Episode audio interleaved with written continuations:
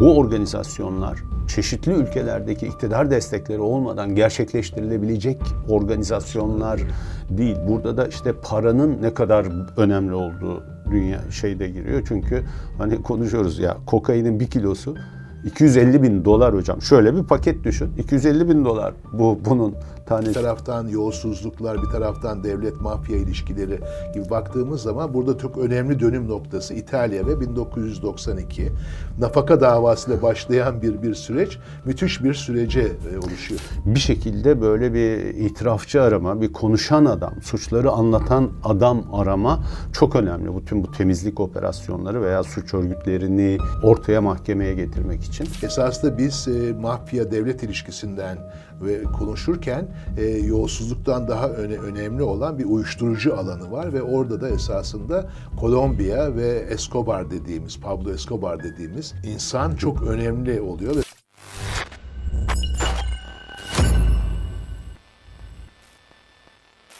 Fuat bu sıralar YouTube'un en fazla izlenen herhalde videosu veya videoları e, Sedat Peker'in çektiği ve yayınladığı videolar ve hatta Sedat Peker üzerine bu videolar üzerine konuşulan her e, yayında yine çok seyrediliyor. Dolayısıyla çok ciddi bir gündem oldu ama bu mafya, suç örgütü konusu sadece böyle Türkiye'nin deneyimlediği, Türkiye'ye özgü bir konu değil. Dünyada çok büyük deneyimler var, çok farklı deneyimler var. Aslında biz o deneyimlerin önemli bir kısmını da kitaplardan olduğu kadar dizilerden ve filmlerden görüyoruz. İşte Pablo Escobar'ın hayatı veya işte El Chapo'nun hayatı, Güney Amerika'da olanlar, İtalya'da olanlar çok önemli. Dolayısıyla o deneyimleri anlamak, o deneyimlerden dersler çıkarmak da çok önemli. Bunlardan bir tanesi herhalde İtalya. İtalya'da sürdürülen operasyon nasıl geliştiği e, gibi Di Pietro olayı evet, diye biraz bildiğimiz yani olay. Türkiye'yi konuşmak yerine zaten çok konuşuluyor. Biraz karşılaştırmalı bakmak, hani bu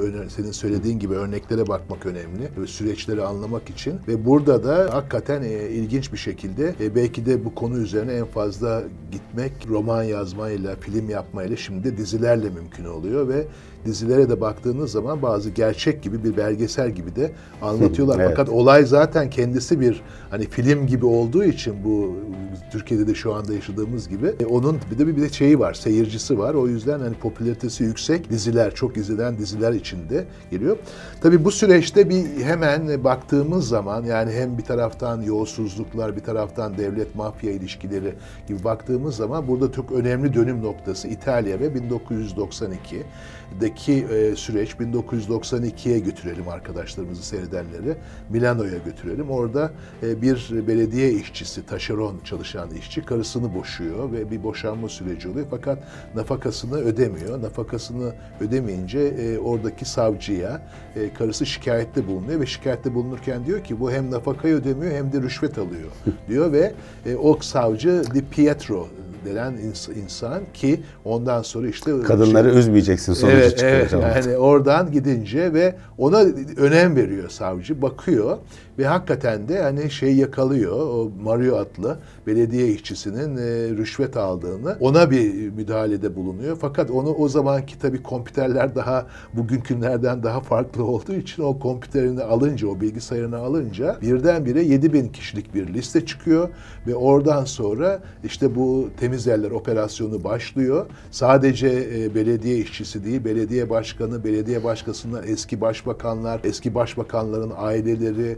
oradan bakanlar derken derken 1992 yılında Di Pietro ile birlikte başlayan bu temiz eller bir takım savcıların e, üzerine gitmesi, toplum, halk destek veriyor, devlet destek veriyor ve müthiş bir süreç yaşanıyor İtalya'da ve sonucunda yani itirafçılar oluyor, iş adamlarından hapise gidenler oluyor, eski başbakanlardan kaçıyorlar Tunus'a, hala oralarda yaşı- yaşıyorlar ve İtalya'da bir temiz eller yani devleti, devletin toplumla ilişkisi, ekonomiyle ilişkisi, bu, bu mafya ile ilişkisi bir, tem- bir şey oluyor. En azından bir yeni bir sayfa açılıyor. Tabi burada Di Pedro savcılarla çalışıyor. Ve üç tane de bu bütün bu diğer dizilerde de gördüğümüz çok önemli şeyi söylüyor. Onlardan bir tanesi savcılar e, halk için çalışması lazım. Yani toplum için ve o ülke için. İkincisi savcılar işlerini iyi yapması lazım, hızlı yapması lazım. Üçüncüsü de yani savcılarla belli hani devletin bu, bu, bu temelde çalışanları işte o Amerika'da FBI oluyor ya da CIA oluyor.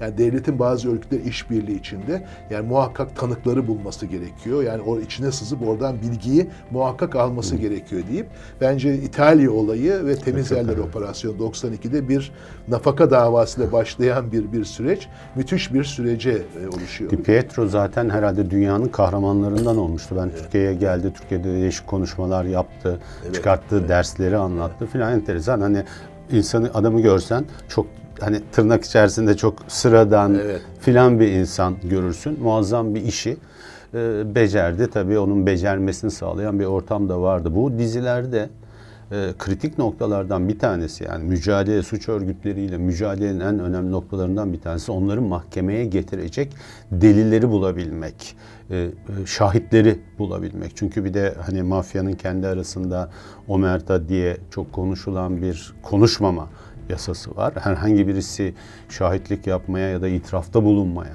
kalkar ise e, sonu çok kötü oluyor tabii ki. O yüzden de hiçbir zaman kolay kolay şey bulamıyorlar. e, Şahit bulamıyorlar, itirafçı bulamıyorlar. O yüzden dizilerde de hani çok e, vardır, filmlerde de vardır.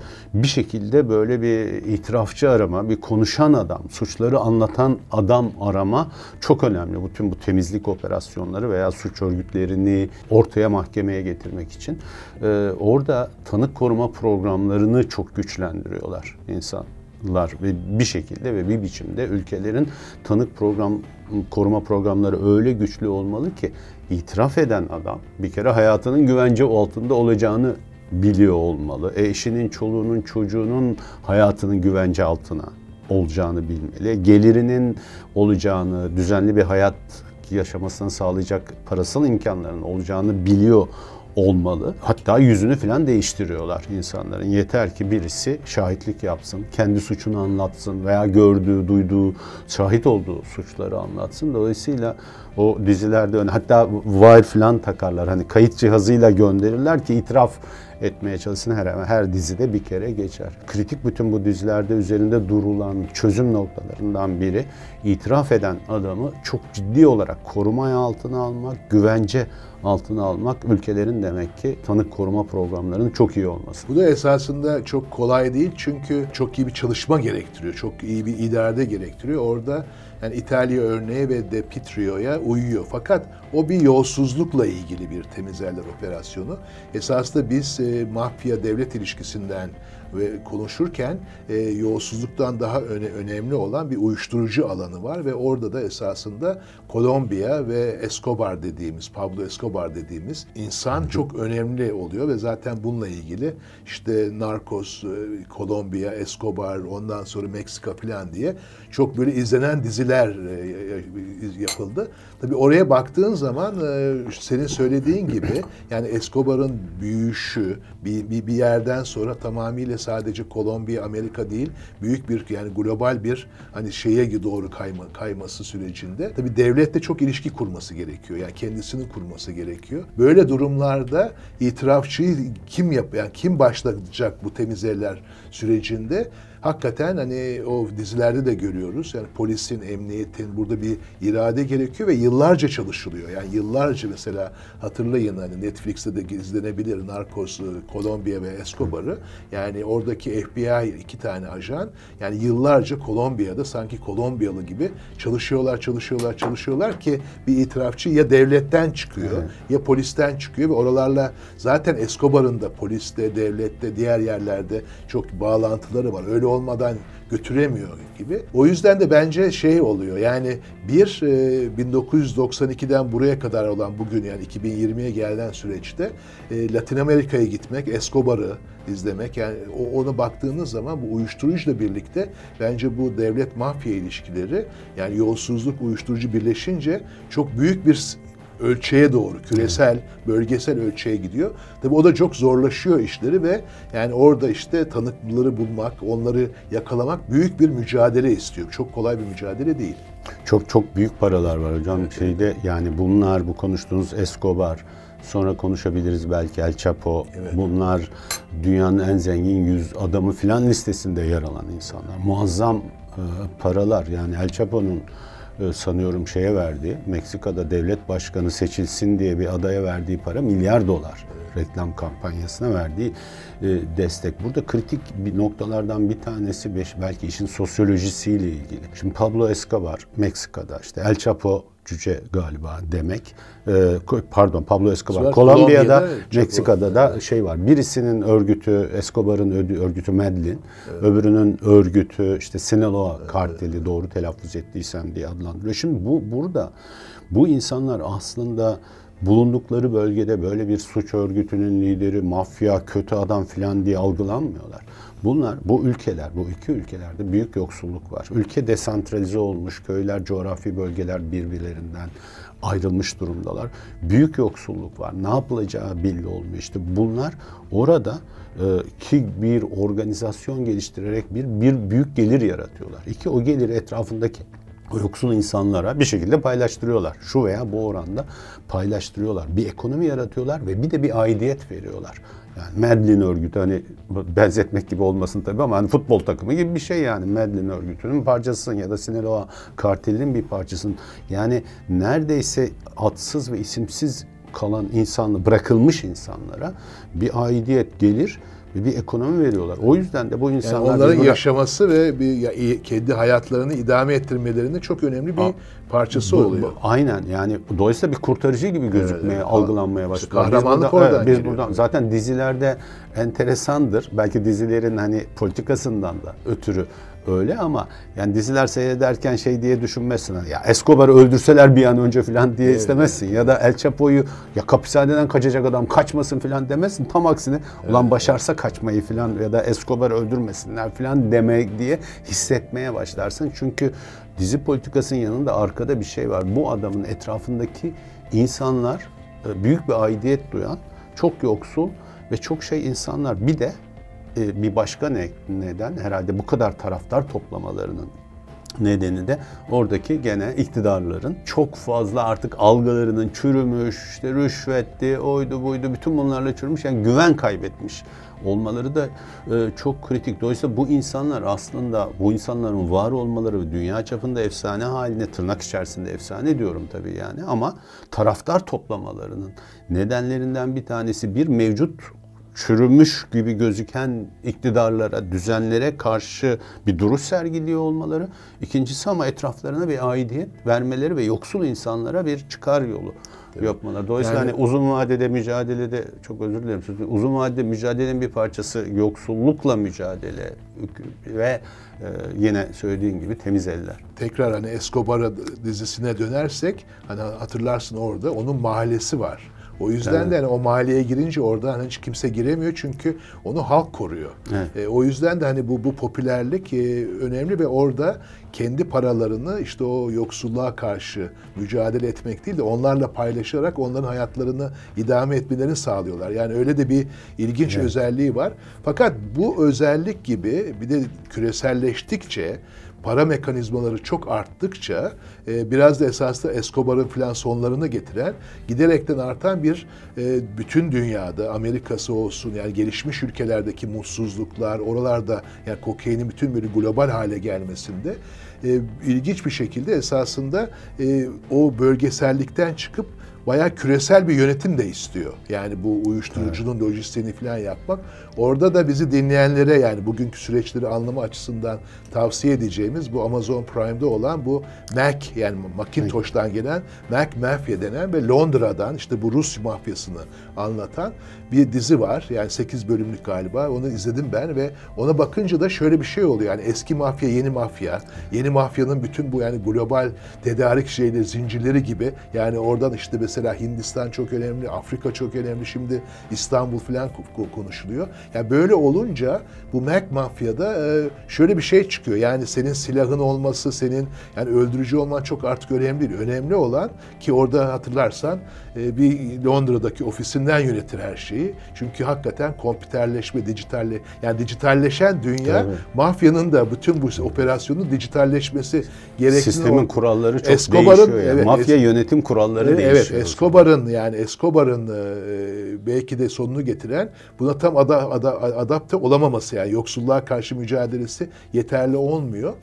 Bugün de mesela baktığımız zaman dünya dünya operasyonuna hem Amerika'sı olsun hem hem hani İngiltere, Londra falan böyle çok gelişmiş, çok paranın olduğu merkezlerde uyuşturucunun çok önemli olduğu ve mafyanın e, kendisini yenileme ihtiyacı oldu ve devlet mafya ilişkilerinin ne kadar global düzeyde götürüldüğünün de e, bence önemli e, anlatıcılarından biri bu Mac Mafia şeyi ve Londra'da bir ofiste birisinin bütün bu olayı kompüter kompüterlerinden tek başına yönetebilme kapasitesinin olup yani kompüter mi, silah mı, dijitalleşme mi, şiddet mi gibi.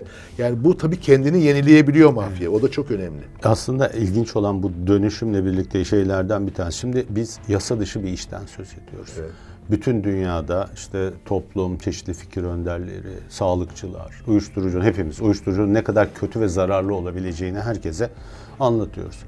Süreç dünyanın hemen her yerinde yasa dışı bir süreç. Peki ne oluyor pazar? Birinci söyleyeceğim şey pazar büyüyor. Yani bütün bu çabalara yasa dışı bir sektörden söz ediyoruz. Bu tür konulardan söz ediyoruz. Herkesin aleyhinde olduğu bir olaydan söz ediyoruz ama pazar büyüyor. Yani geçtiğimiz yıl Avrupa Uyuşturucu raporuna göre mesela kokain pazarı yüzde iki büyümüş ya da yüzde iki kullanımı artmış. Esrar yüzde esrar tipi otlar yüzde yedi kullanımı artmış. Yani bir yandan da pazar büyüyor. Bu kadar mücadele var dünyanın her yerinde e, ve pazar büyüyor ve enteresan bir şekilde arka plana bakarsan hocam senin dediğin gibi e, Kolombiya'da ya da Güney Amerika'da bir şey üretiliyor ve bütün dünyaya tartışılıyor. Hani diyelim ki bizim firmaları vardır hani hamburger üreticisi ne bileyim McDonald's, Ikea. Tabii ki onların da bir tedarik zincir sistemi var ama yasal bir süreç içerisinde diyelim ki oradan ürünün bir parçasını alıyor. Buradan ürünün Ikea demirini alıyor. Oradan tahtasını, oradan vidasını alıyor. Bunları bir yerde birleştiriyor. Sonra işte 50 ülkedeki mağazalarına gösteriyor. Bu da bir önemli tedarik zinciri sistemi gerektiriyor ama yasal bir iş yapıyor sonuçta adam. Öbürü yasa dışı. Bütün hükümetlerin sözde en azından mücadele ettiği uluslararası Interpol filan çalıştığı bir işte dünyanın neredeyse 200 küsür ülkesine ve oradaki diyelim ki İstanbul'daki bir tüketiciye şey ulaştırıyor, kokain ulaştırıyor. Bu gerçekten son derece ilginç, büyük bir lojistik operasyon. Dünyanın her yerinde yani limanları bu olması lazım. Küçük limanlar, büyük limanlar. Tahmin, hava alanları olması lazım. Hava Denizi, havayı çok iyi kullanması denizler, lazım. Ara kademeler, ara, daha ara, daha ara, daha ara ve bütün bunlar muazzam bir organizasyon gerektiriyor ve bence ve benim gördüğüm kadarıyla bu organizasyonlar çeşitli ülkelerdeki iktidar destekleri olmadan gerçekleştirilebilecek organizasyonlar değil. Burada da işte paranın ne kadar önemli olduğu dünya şeyde giriyor. Çünkü hani konuşuyoruz ya kokainin bir kilosu 250 bin dolar hocam. Şöyle bir paket düşün. 250 bin dolar bu bunun tanesi. Hani Kolombiya'dan Türkiye'ye bir şey gelecek filan lafı var. 5 ton kokain. 1 milyar 250 bin do, 250 milyon dolar şeyi pazar değeri olan bir şeyden söz ediyoruz. E, hükümetlerin, iktidarların bunlarla uğraşacak insanların ücretleri, maaşları nedir hocam? Yani gümrükteki bir insanın, işte bir denizde, deniz gümrüğünde çalışan bir insanın maaşı ne? 4 bin, 5 bin, 3 bin dolar mı? 2 bin dolar mı hani dünyayı baksan? Dolayısıyla bu da, burada da garip bir gerçekten ekonomi var ve bu ekonomiye de çok dikkat etmek gerekiyor. Evet. Yani arkada bir şey iktidar işbirliği olmaksızın bu kadar yasa dışı bir sektörün bu kadar sürekli büyüyor olması tamam Escobar yakalandı. Pazar küçüldü mü? Değil. Ee, yani devam ediyor. Dolayısıyla bir şekilde yani bir, sistemin bunu ıı, dışarıya çıkarması evet, bir taraftan lazım. bir taraftan küreselleşiyor. Öbür taraftan hani bu devlet mafya ilişkileri yeni bir boyut boyut kazanıyor. Fakat temel prensip buna karşı mücadelede değişmiyor. Yani Dipitrio'ya gidersek yani devletin, halkın e, değil mi? Yani o demokrasi ve hukuk temelinde e, kendilerinin bir karar alması lazım. Bu, bu olmadığı süre içinde Bir yani siyasi irade e, şart yani. olmadan siyasi irade bunu şart. yapması Ve ama tek ülkede de herhalde değil. değil belki global ama Tabii, tabii, yani tabii. şimdi dediğim gibi zaten ne zaman kontrol dışına çıkan ülke olsa limanlar orada Evet, evet, oluşmaya işte Batı Afrika'ya ana depo işte yani dünyada Afganistan filan tarafları esrarda işte Laos, Vietnam tarafları eroinde işte Güney Amerika'da kokain taraf daha Afrika yüksek şeyleri ve Afrika'ya ara limanlardan birisi. Ee, ama e, uluslararası ciddi bir e, siyasi kararlılık gerekiyor. Ülkesel olarak da siyasi kararlılık gerekiyor. Çok güçlü bir siyasi iradeyle bunlarla mücadele ediyorsun. Öbür taraftan da şeyi söyleyeyim hocam bu hani tartışma gitti şu aklımda hep var. Sonunda şu da enteresan bir konu olarak kalacak. Bunlar bu kadar yasa dışı, bu kadar zor. Herkes mücadele ediyor, herkes karşı filan filan ama tüketimi artıyor. E niye insan daha fazla daha fazla e, uyuşturucu, kokain veya işte türevlerine neyse daha fazla kullanma ihtiyacı duyuyor. Büyük ve önemli bir soru olarak da kalacak. Tabii.